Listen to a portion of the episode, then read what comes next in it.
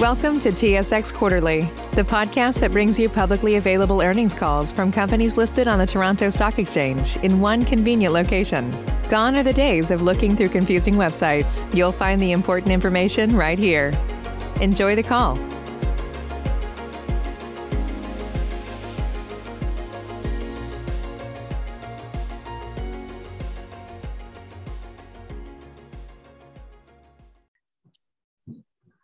Thanks everyone.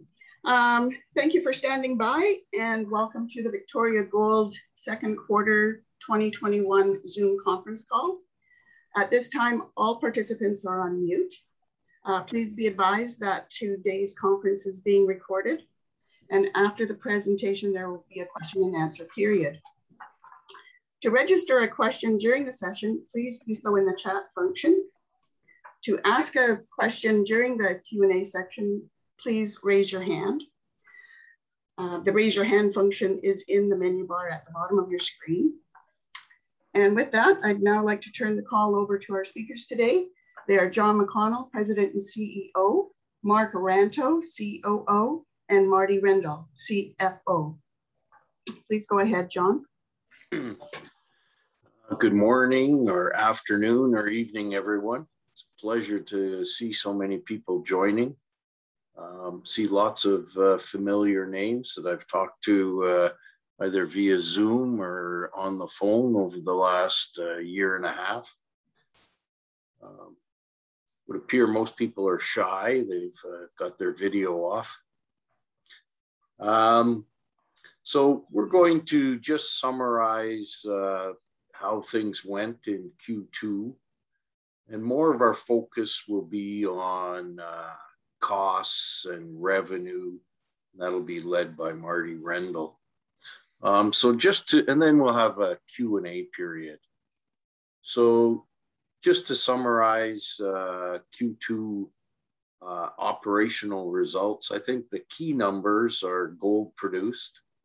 Um, we produced over 32,000 ounces of gold and that is ramping up exactly as we budgeted. Um, so we continue to have uh, a good quarter in Q3. Um, and, you know, from a, a results, uh, we're very happy with how the ramp up is going. And, you know, we will always be a bit of a seasonal operation until we get to year round stacking. So, you know, our production will be skewed to the second half. And uh, certainly we're seeing that. And uh, you can expect a sharp run up in gold produced as we move into H2. Um, and I, I don't think I need to review the specific numbers around mining or stacking. Um, what I'll do now is turn it over to Marty to elaborate on the financial aspects of the Q2 results. Thanks, John. Uh, hi, everyone. Um, I'll touch on some of the financial highlights. It is a, a, repetition from what is in the management discussion and analysis, as well as a press release. And then I will try to go in a little deeper in a couple of the more important numbers and provide a little bit of commentary uh, on the financial statements. So we did sell 28,731 ounces of gold uh, during the quarter. We also do sell some silver, but it's uh, not material when compared to the gold ounces in revenue. Uh, total revenue was 63.5 million, and that was based on an average realized selling price of just a shade under 1,800 US per ounce. Our operating earnings were approximately 21 million Canadian. Net income was 1.3 million Canadian or 2 cents per share. Uh, our cash costs were $775 US per gold ounce, while our all-in sustaining costs were uh, 1,485 uh, per ounce of gold sold.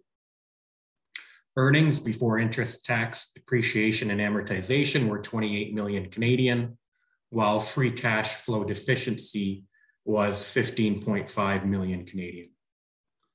Cash and cash equivalents at the end of the quarter uh, were 14.8 million, and we did repay 7.6 million Canadian dollars against uh, our principal um, debt facilities.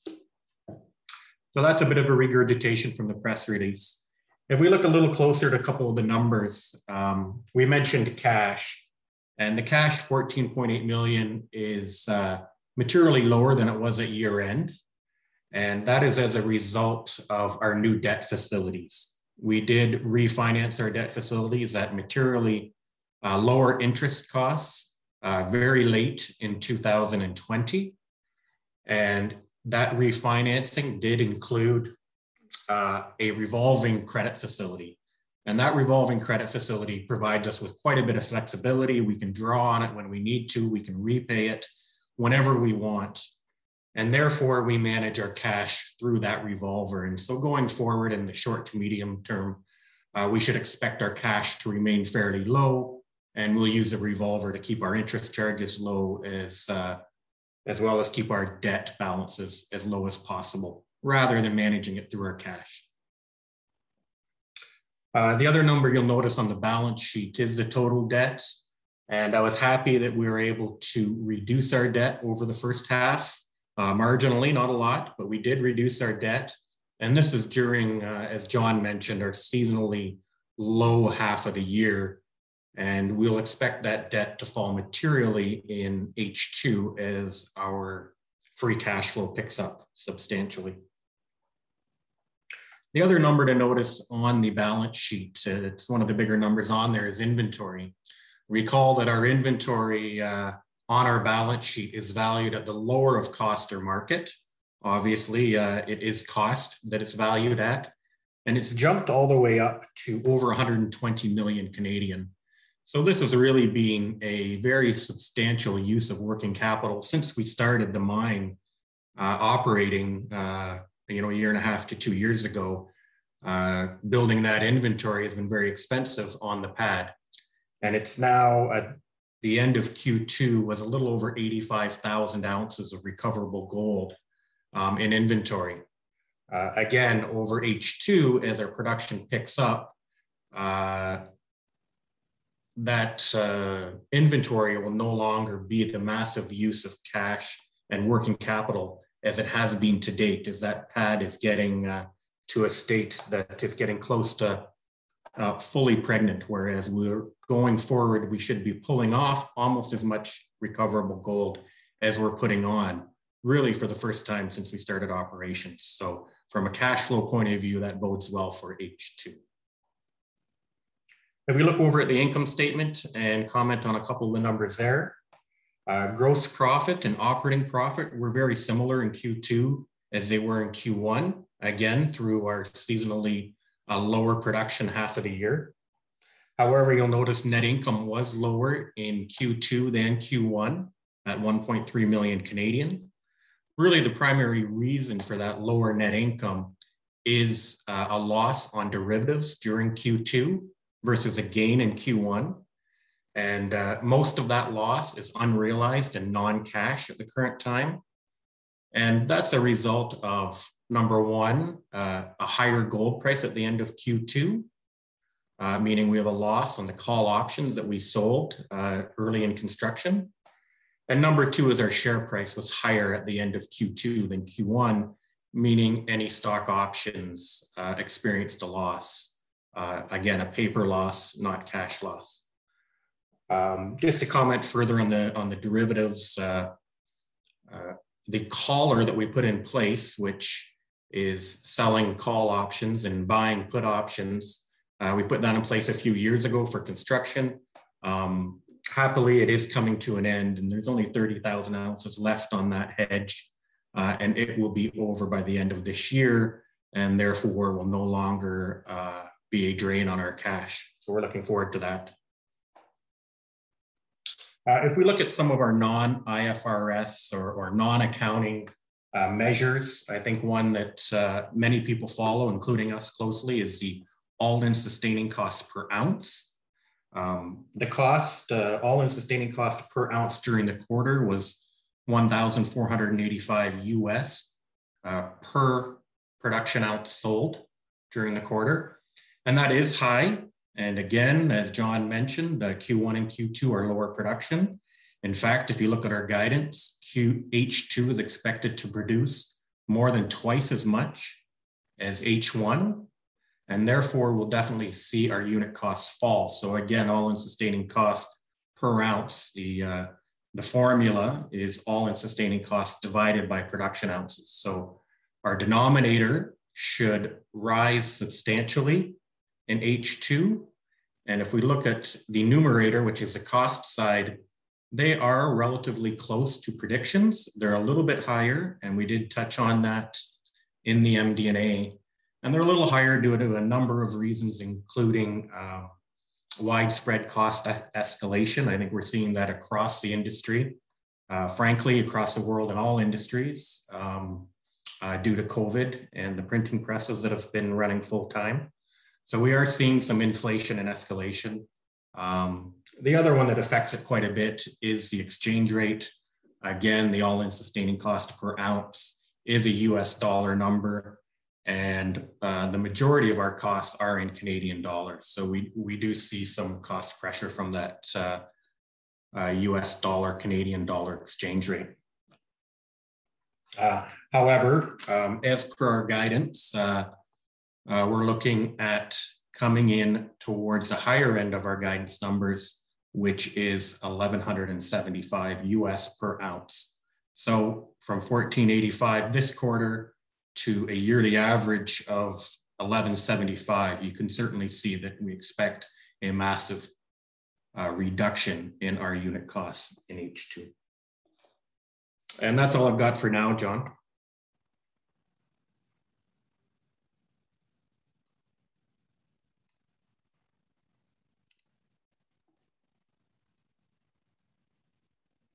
At Parker, our purpose is simple. We want to make the world a better place by working more efficiently, by using more sustainable practices, by developing better technologies. We keep moving forward. With each new idea, innovation, and partnership, we're one step closer to fulfilling our purpose every single day. To find out more, visit parker.com/purpose. Parker, engineering your success.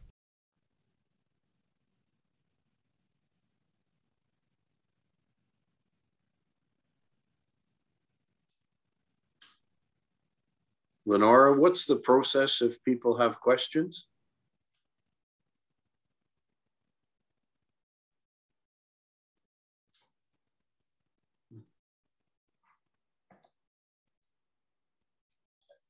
Sorry. if, if you have questions, you can uh, raise your hand or you can put your question in the chat.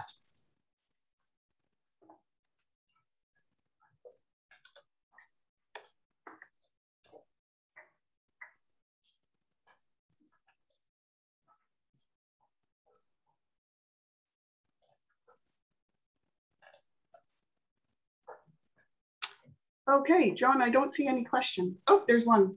Just a moment. Tom has a question.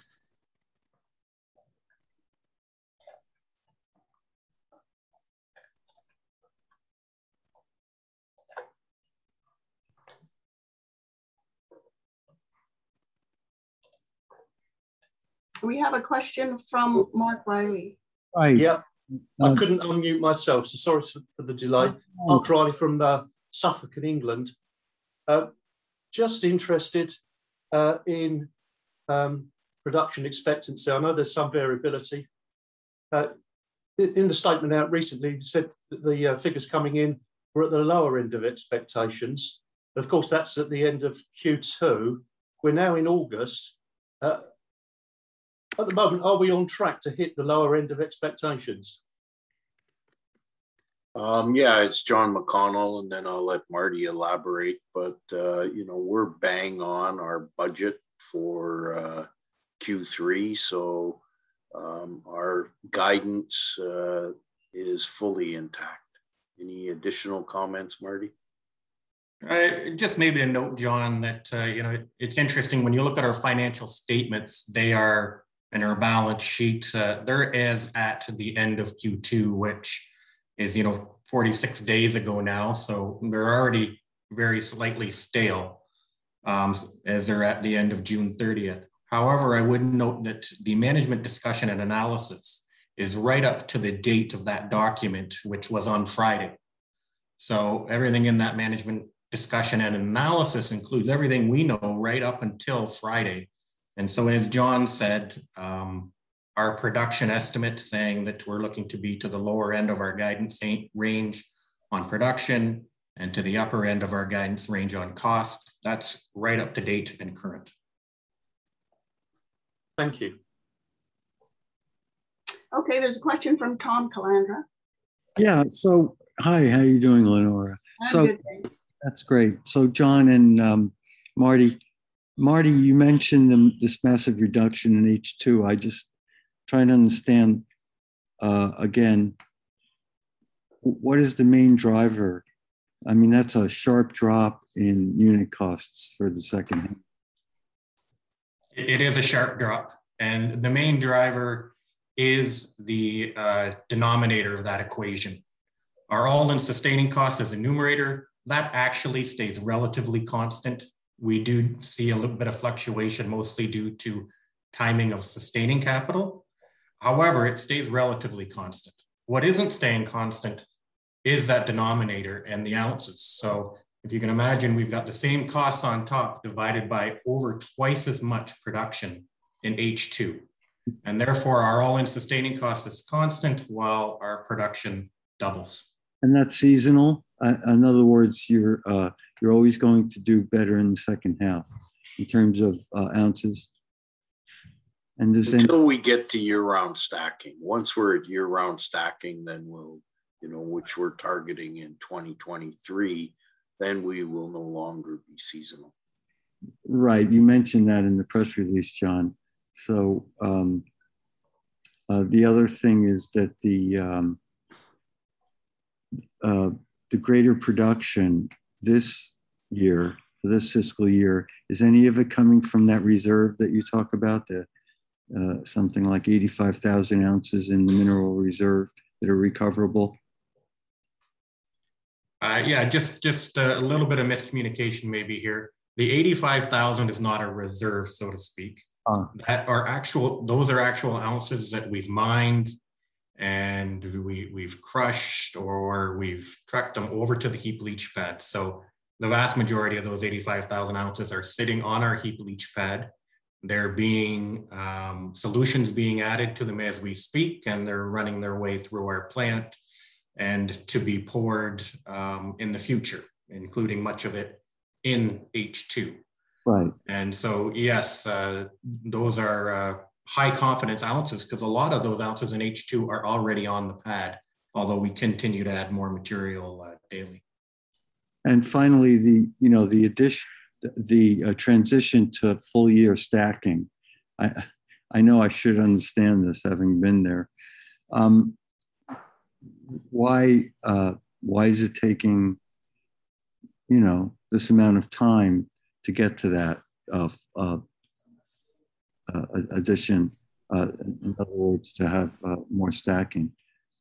Yeah, we're being cautious. Um, we're following the process that Kinross did at Fort Knox, and you know we're just being very careful. The last thing we want to do is freeze a section of the leach pad because then you'd never get that gold out. So, hmm. um, you know, we've learned from the last two winters uh, and uh, made some changes in how we stack, and uh, we'll continue to do that. And we're pretty confident that by 2023 we can get to year-round stacking.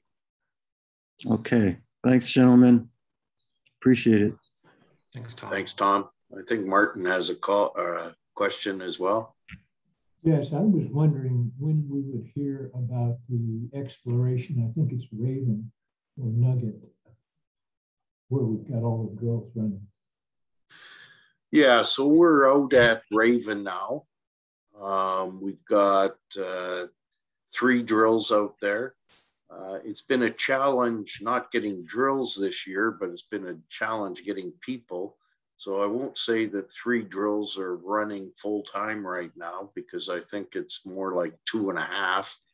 Um, but uh, you know, our big spend will be in August and September, and we'll probably start seeing uh, some results uh, probably by October because the Yukon is very busy this summer.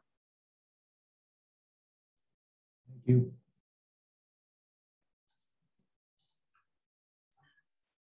Okay, we have a question from Paul, and he would ask, he'd like John to discuss the merger process. Where are where do we stand, and what's the potential timelines?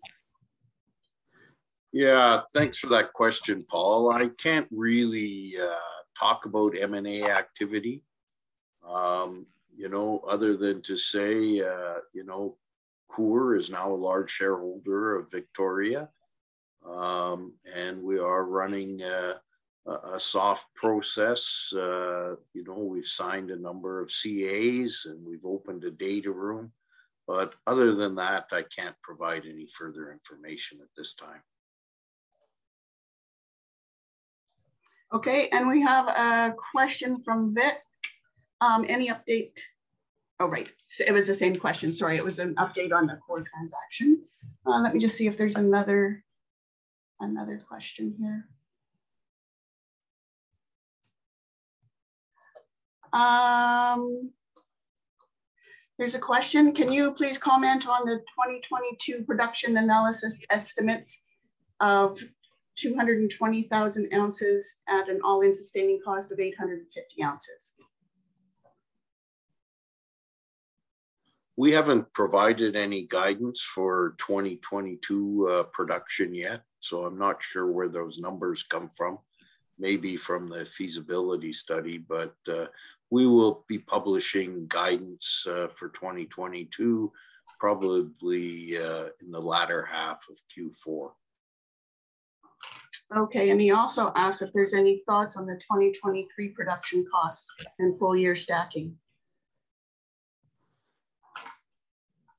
Yeah, um, just to comment, you know, we have a project I've talked about, which is uh, Project 250K, and that's to get to 250,000 ounces per year uh, by 2023. Um, and that'll be from two areas. One is getting to year round stacking, and the other is by screening off fines and direct hauling that to the leach pad, giving us more capacity through the crushing plant. Um, we're doing on that aspect, we're doing the uh, uh, engineering right now, and uh, we'll probably make some announcements in Q4 about the timing of making those changes in the process and the timing of getting to 250,000 ounces per year. Okay, and there's another question from David. With respect to the merger, does the lower share price make the company more attractive for a merger or less attractive in your opinion? Um, again, I can't really comment on that. Uh, you know, uh, you guys are all sophisticated investors, and uh, I suspect uh, you have your own opinion on that question. Okay. Um, so just to repeat, if you have a question, uh, please raise your hand or put it into the chat function.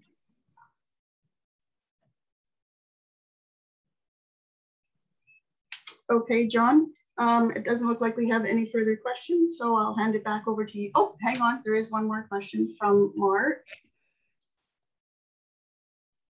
Hey, Mark. Uh, so you this have is to unmute him. Yeah. Yeah. Hi, I've just unmuted it. Can you hear me? Yes. Good. Uh, sorry for my lack of knowledge. Um, can I just go back to the 85 ounces that are on the pad? Did you say they're in reserve? If so, where do they come from? I'm a relatively new shareholder, so I'm maybe be a bit behind the curve here. Yeah, sure. So yes, those ounces did come out of the reserve in the pit. So obviously we've got millions of ounces of resource in the pit. Much of it is a reserve. Um, however, the ounces on the pad are did come from our resource in the pit They've been mined, processed, placed on the pad. And so now they are inventory. Once they get to a stockpile or the heap leach pad or in our, uh, our process plant, that's when we add them to inventory. And so can I just check that at the end of H2, they weren't inventory? Yes, at the end of H2, they were in inventory and they're on our balance sheet under inventory. Uh, and the valuation is $120 million of inventory at the end of H2. Um, and that's 85,000 ounces is a large portion of that 120 million. Yeah, that's great. Thank you. Okay, and we have a question from Rick. Um, and Rick, I've asked you to unmute. There you go.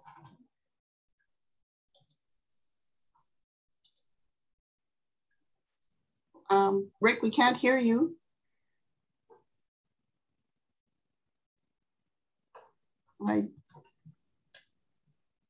Oh, okay. So he's he sent it to me in a in a in a text. Uh, why is the company investing in Banyan, and when are we looking to sell?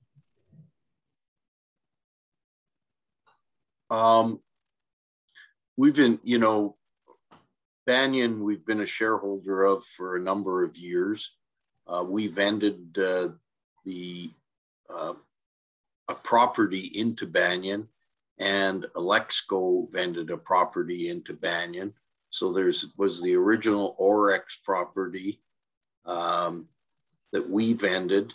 Uh, we, as a result of that vending, we uh, became a shareholder, and we've participated in all of Banyan's financings to date. And if you follow Banyan, uh, they're having excellent exploration success. Um, and the property is uh, at kilometer one of our access road. So uh, very close.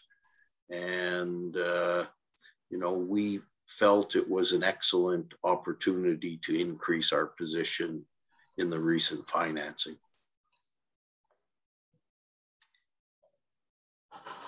Okay, and we have one more. Ranjan has a question yeah. as well. Yeah, yeah I, hey, John, you can't see me, but let me try.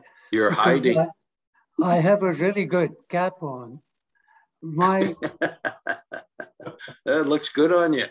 I hope yeah. you're wearing it when you play tennis. Yeah, it, it, true. And when I'm hopefully counting my winnings from Victoria, I was the person who asked the question on your 22 production. And thank you for the guidance on, on 23. I presume everything is on, on track. Uh, my question was to you and to Marty, who mentioned cost increases, and you mentioned that the Yukon is particularly busy at this point of time. Can you can you just expound on that a little bit? Yeah, Marty, you want to hit that one? Well, again, our, our costs uh, are not too far out. The reason our all-in sustaining costs are high in H1 is really production related, is 80% of it. Um, but the other 20% is due to increased uh, uh, all-in sustaining costs. Um, and as mentioned, uh, we are seeing widespread cost escalation. I guess the easiest one for us to comment on is fuel. And fuel is 20 to 30% higher than um, our budget or our forecast. Uh, and we thought we were being conservative at the time, but uh, fuel prices have come up significantly, uh, as, as, you're aware. And we're seeing those same types of increases uh, across the board, whether it be lime or our largest cost is labor, and there is uh, cost pressures on labor as well. So we're seeing these cost pressures across the board, and uh, so that's relating to, you know, if I if I had to put a number on it at this point, 10 to 15 percent higher costs across the board uh, than we may have anticipated uh, at the end of last year when we put our budgets together. Um, and I mentioned on the all-in sustaining cost, I, again, it's in US dollars and uh, the US uh, dollar has been strong relative to the uh, Canadian dollar. And uh, so that makes our US dollar costs look higher on a per unit basis. And is the shortage of labor affecting your heap leach operations also? Just piling stuff and moving what stuff? I wouldn't say it's affecting the heap leach, uh, engine, but you know we do have a fair amount of turnover, and we're constantly hiring people and training them. And where it affects the costs is on productivity. So, you know, when we do our budgeting, we uh, assume a certain productivity from our employees, and in some cases, it, it's lower because of the turnover. Thank you, John.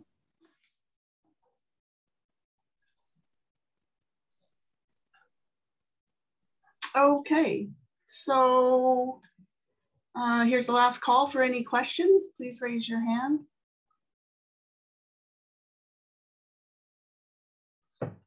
Okay, John, it doesn't look like we have any more questions, so I'll hand it over to you to close the meeting.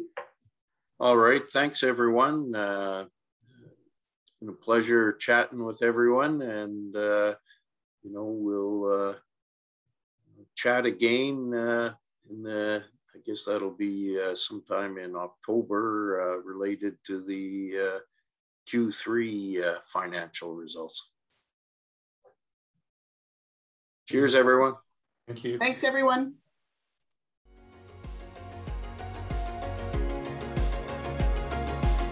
Thank you for listening to TSX Quarterly. If you enjoyed the cast, remember to leave a good rating. And remember, for any additional inquiries, please consult the company's investor relations section on their website. See you next time.